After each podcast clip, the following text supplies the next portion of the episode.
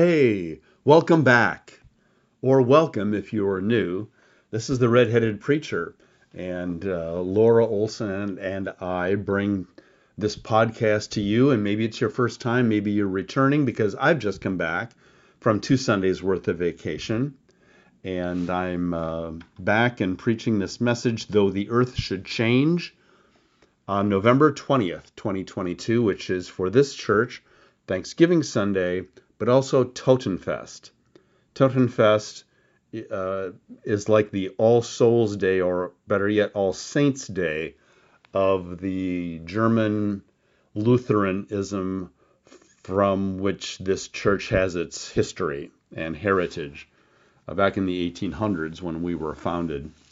And so we don't uh, really mark All Saints Day, but we do mark Totenfest instead. And this is the day, the Sunday before Advent begins.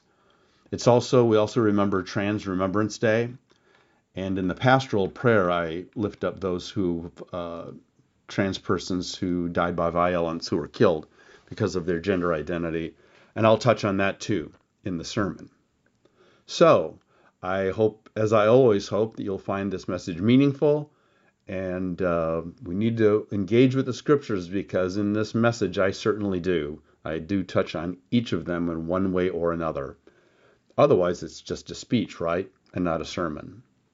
So, thanking you for joining us. Let's go and listen to Karen read our scriptures. Our first reading is Psalm 46, the beginning of which, at least, will sound familiar to many of you.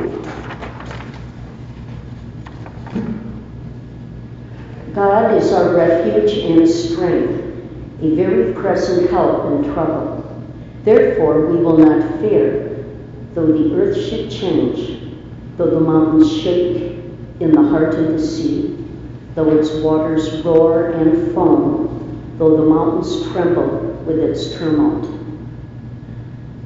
There is a river whose streams make glad the city of God, the holy habitation of the Most High. God is in the midst of this city. It shall not be moved. God will help it when the morning dawns. The nations are in an uproar. The kingdoms totter. God utters his voice. The earth melts. The Lord of hosts is with us. The God of Jacob is our refuge. Come, behold the works of the Lord. See what desolations God has brought on the earth. He makes wars cease to the end of the earth. He breaks the bow and shatters the spear. The Lord burns the spears, the shields, with fire. Be still and know that I am God. I am exalted among the nations. I am exalted in the earth. The Lord of hosts is with us. The God of Jacob is our refuge. This ends the reading of Psalm 46. Our epistle lesson is from the first chapter of the letter of Paul to the Colossians, verses 11 through 20. It starts as a benediction but veers quickly into an exhortation and theology. May you be made strong with all the strength that comes from his glorious power and may you be prepared to endure everything with patience, while joyfully giving thanks to the Father who has enabled you to share in the inheritance of the saints in the light. He has rescued us from the power of darkness and transferred us into the kingdom of his beloved Son, in whom we have redemption, the forgiveness of sins. He is the image of the invisible God the firstborn of all creation. For in him all things in heaven and on earth were created, things visible and invisible, whether thrones or dominions or rulers or powers, all things have been created through him and for him. He himself is before all things, and in him all things hold together. He is the head of the body, the church he is the beginning, the firstborn from the dead, so that he might come to have first place in everything. For in him all the fullness of God was pleased to dwell, and through him God was pleased to reconcile to himself all things, whether on earth or in heaven, by making peace through the blood of his cross.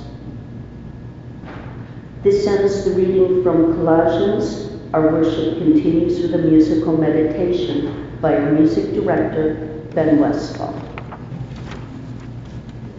Thank you, Ben. Will those who are able please stand up for the reading of the gospel lesson?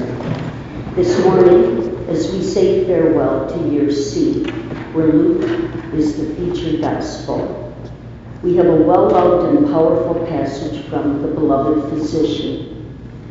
It is chapter 23, verses 33 through 43.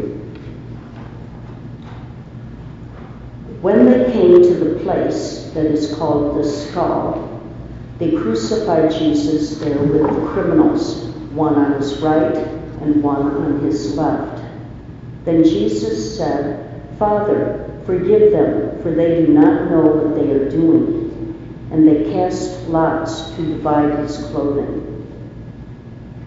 And the people stood by watching, but the leaders scoffed at him, saying, He saved others. Let him save himself if he is the Messiah of God, his chosen one. The soldiers also mocked him, coming up and offering him sour wine, and saying, If you are the king of the Jews, save yourself. There was also an inscription over him This is the king of the Jews. One of the criminals who were hanging there kept deriding him and saying, Are you not the Messiah? Save yourself and us. But the other rebuked him, saying, Do you not fear God, since you are under the same sentence of condemnation? And we indeed have been condemned justly, for we are getting what we deserve for our deeds. But this man has done nothing wrong. Then he said, Jesus, remember me when you come into your kingdom. He replied, Truly I tell you, today you will be with me in paradise. Here ends the reading of the Gospel and Scriptures for this Sunday's service. Thanks be to God for this, God's holy word. At a recent gathering of the Cluster 1 clergy and people who are on the ordination track, uh, our topic of discussion was worship attendance in the post the worst of COVID season. And we started with my co dean, the Reverend Jeffrey Phillips, reading a UCC daily devotional from the Reverend Lillian Daniel. In it, she shared her strong reaction against what she'd heard suggested by some that we stop hybrid worship and focus only on in person worship. You know, to drive more people out of their pajamas and back into the pews they were once seated. And to this, she replied in her October 29th devotional Thank you for sharing, but that is the worst idea ever. The world has changed. Shutting down online worship is now the equivalent of locking your door on a Sunday morning. Multiple points of entry, in person or online, won't kill the church and may save it. Streaming is how we show hospitality. To the stranger sticking a virtual toe in the water, to the old friends who are out of the habit of showing up, and to each other when we're having one of those pajama days, when we're too sick, or too tired, or too devastated to put one foot in front of the other. In the old days, we just stayed isolated. Now we have an option. So we discussed the subject. I shared our most recent deacons report from last month, which shows how the deacons count both the number of in person worshipers here and, after waiting one week, check the YouTube views. And they have separate lines for these categories in their report the YouTube views and those who are here in person. And then they add them up for a weekly total. and later a monthly total, and then a weekly average from that. So there's a way that, that this has been categorized and, and documented in our deacon's report. I didn't know if that would be something helpful to share because, you know, if you combine the two, the average Sunday worship through in person and online right now is in the 60s. And that's greater than what it was before COVID when we weren't online at all. Anyway, I digress. Um, however, our conversation that Thursday morning moved a bit away from these ways of thinking about attendance to a bigger picture. That is, we have been and still are in a time of real cultural shift.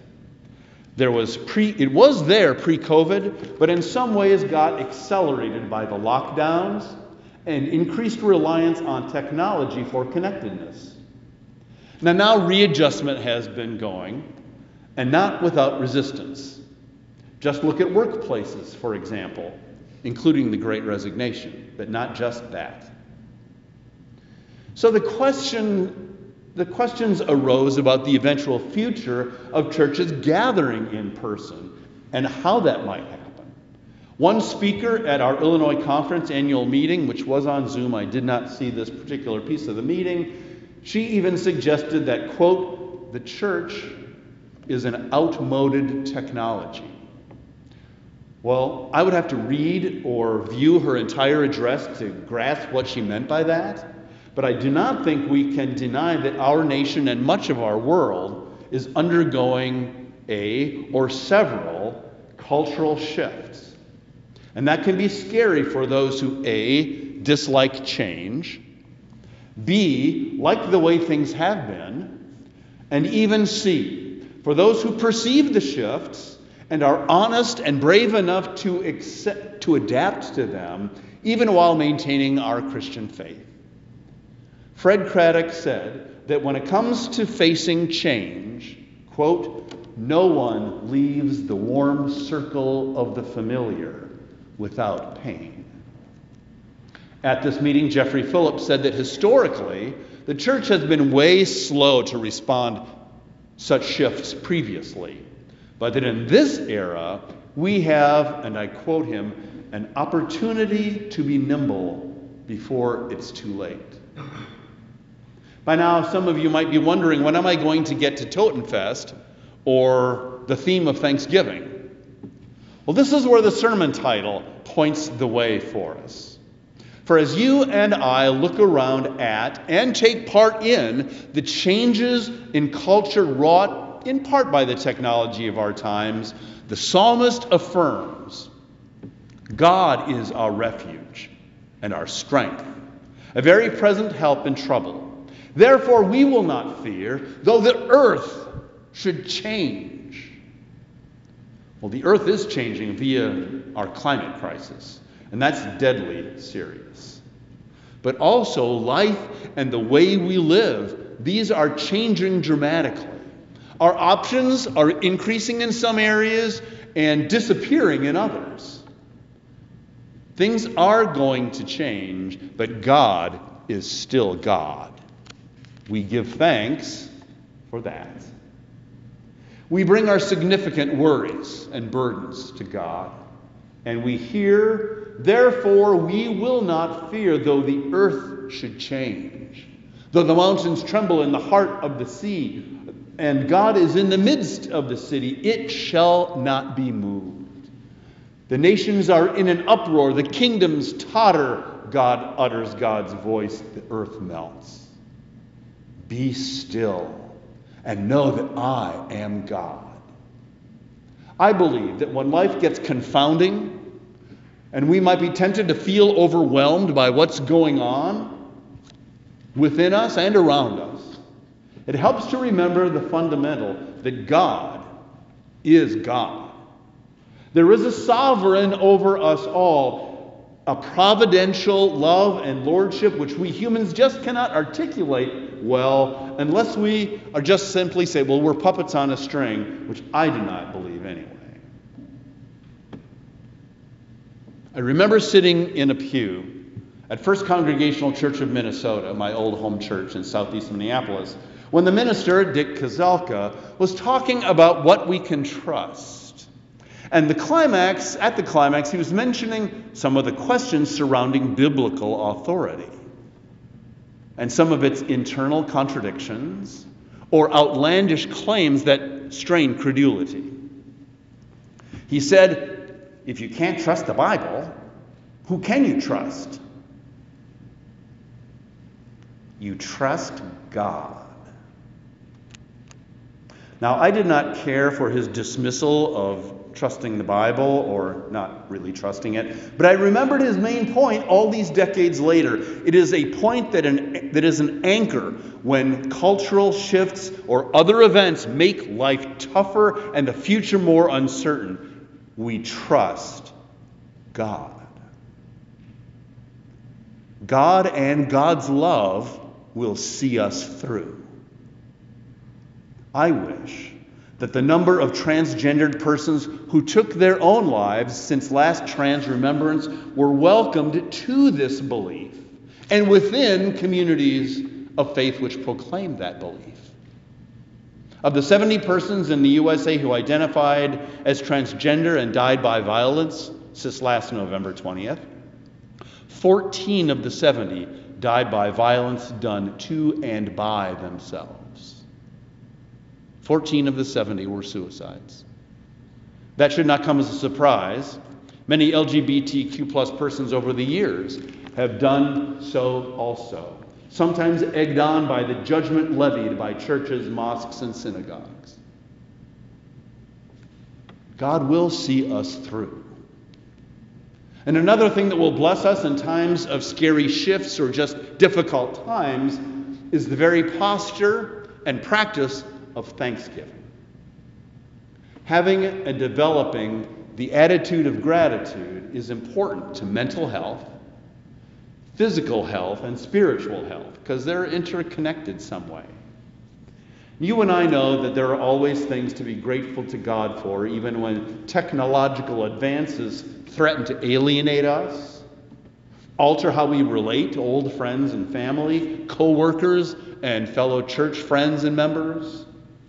Even when our understandings about humankind itself undergo significant change, we know there are things to thank God for because God is still God. One morning at home, my alarm went off and it woke me up in an unhelpful part of my sleep cycle. I was not a happy camper to get up. And I do have my alarm. It's an alarm clock, and it's across the room. And that's on purpose. And I did it since I was a kid, and I was on the upper bunk, but we didn't have cell phones that had alarm clocks then. I have to get out of bed to turn it off. And I was not a happy camper, but I knew pretty soon that this grumpiness could take over my morning. Never a good thing, and especially not for going to work as a pastor. I knew what to do. I did not feel like doing it. But I forged ahead because I believed it was necessary and I believe it works. So I started thinking of things and people to be thankful for a loving wife, a roof over our heads, food in the fridge, the freezer, and the pantry, a job, health care, healthy pets, a working vehicle, and of course, Jesus.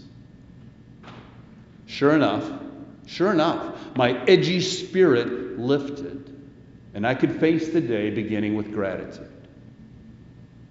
Now, I love the epistle reading which Karen read this morning. I love what it, in it what is called a high Christology that we hear there. Jesus Christ is likened very, very closely to God. Yes, Jesus was a man, but I believe he was much more than that. The visible image of the invisible God. For the sermon today, though, I want to highlight a pair of other verses talking about gratitude. Paul wrote, May you be made strong with all the strength that comes from God's glorious power.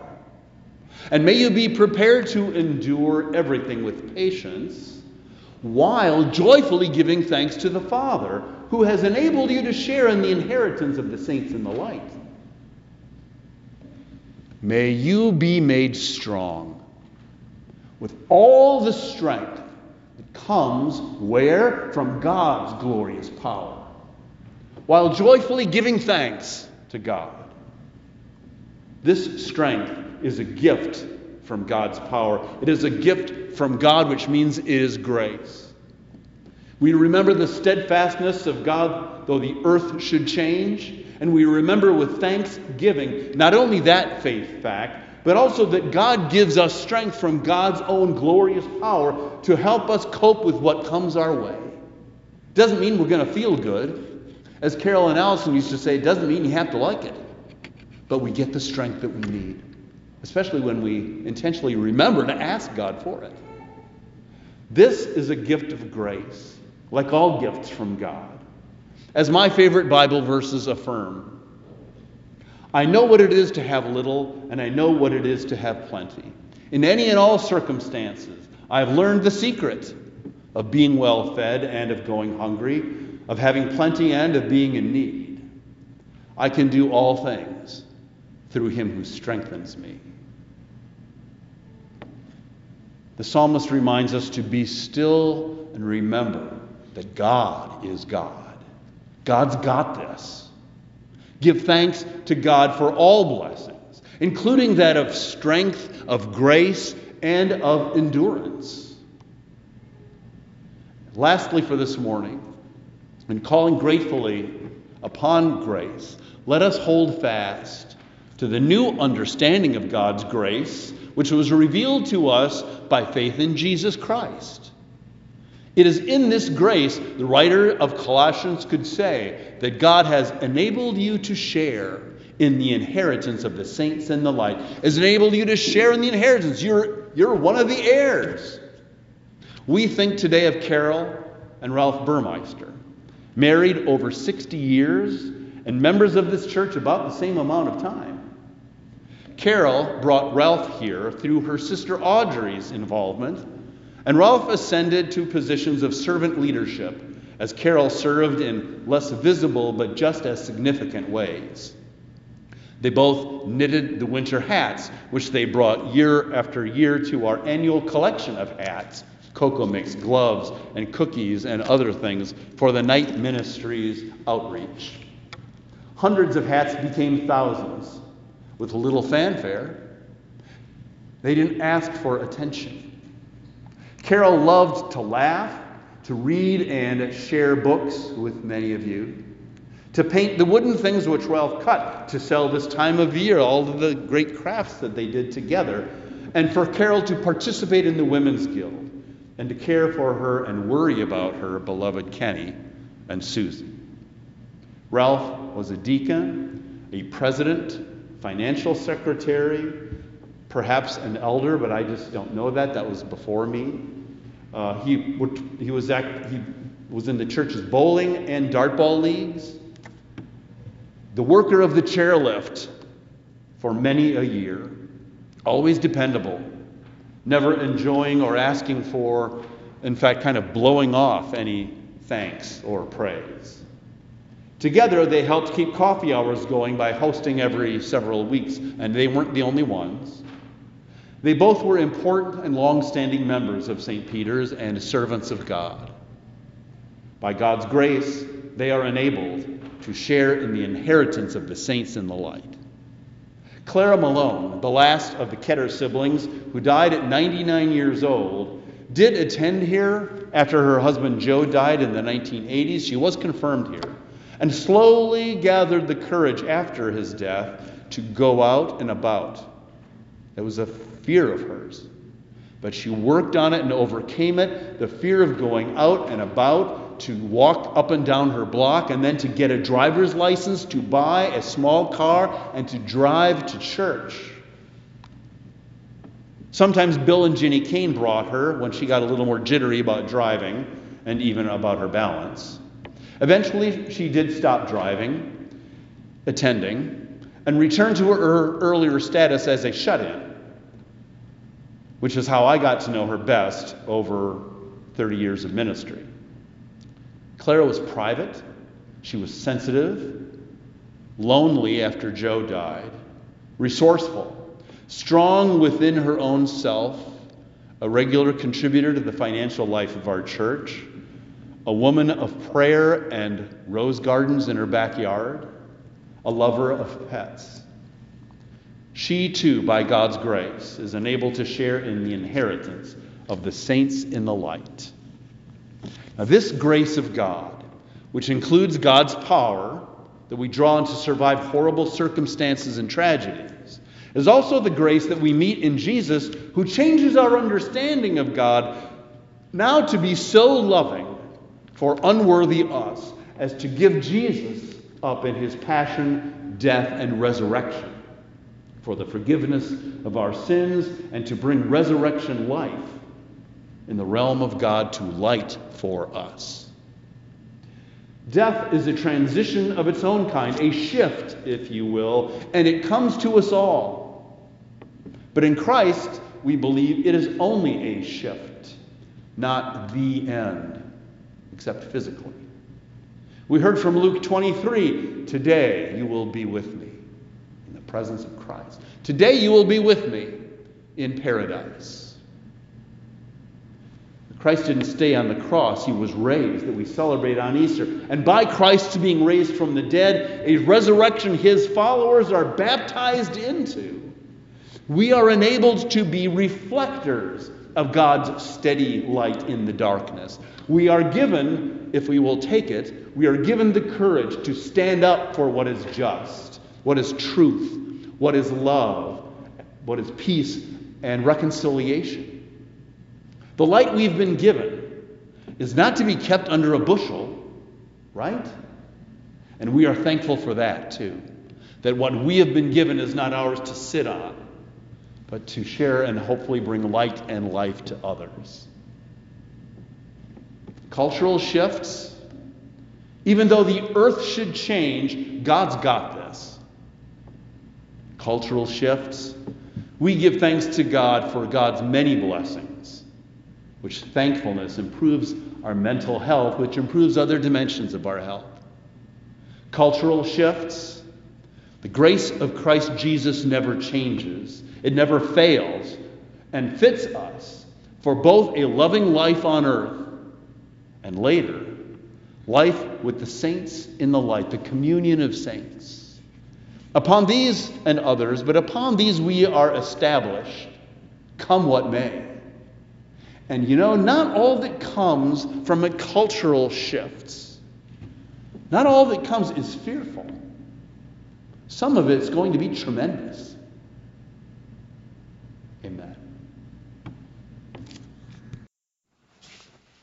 Isn't that true? That upon these we are established, come what may, and not all that comes will be fearful. Some will be truly tremendous in the hands of God, lived out by us. So, I hope you enjoyed listening from a variety of sources in the message. There was Lillian Daniel, there was Dick Kozelka, who was a big influence on me as a, as a young man and even as a teenager, and uh, also from Fred Craddock and uh, and it's from some of the people that we remembered from our church in Totenfest, though I did not quote them. Um, and so next Sunday is going to be the first Sunday of Advent, and we'll see what we have for you then. But on Thanksgiving Sunday, we are grateful for all of you who tune in, whether it's shortly after it's you know published or finding us later on. Whenever it is, does not matter. We're grateful. And uh, as always, we hope that you find some gospel because that's what we're about. And uh, hopefully, we're successful in, in bringing some grace and uh, teaching to, to all of us and to you who listen. For we are here for Christ, and so we are here for you. God bless you, and may God bless your week. Amen. Like what you've heard? Hit subscribe to follow and get updates on our newest additions to the Redheaded Preacher. We'd love it if you'd give us a five star rating and review wherever you listen to podcasts. You can find us online under most social media platforms by typing St. Peter UCC Skokie in your browser. Donations are much needed and very welcomed. You can donate to us by going to paypal.me backslash St. Peter UCC Skokie. This information and more can also be found in the show notes wherever you listen to our podcast. Thank you so much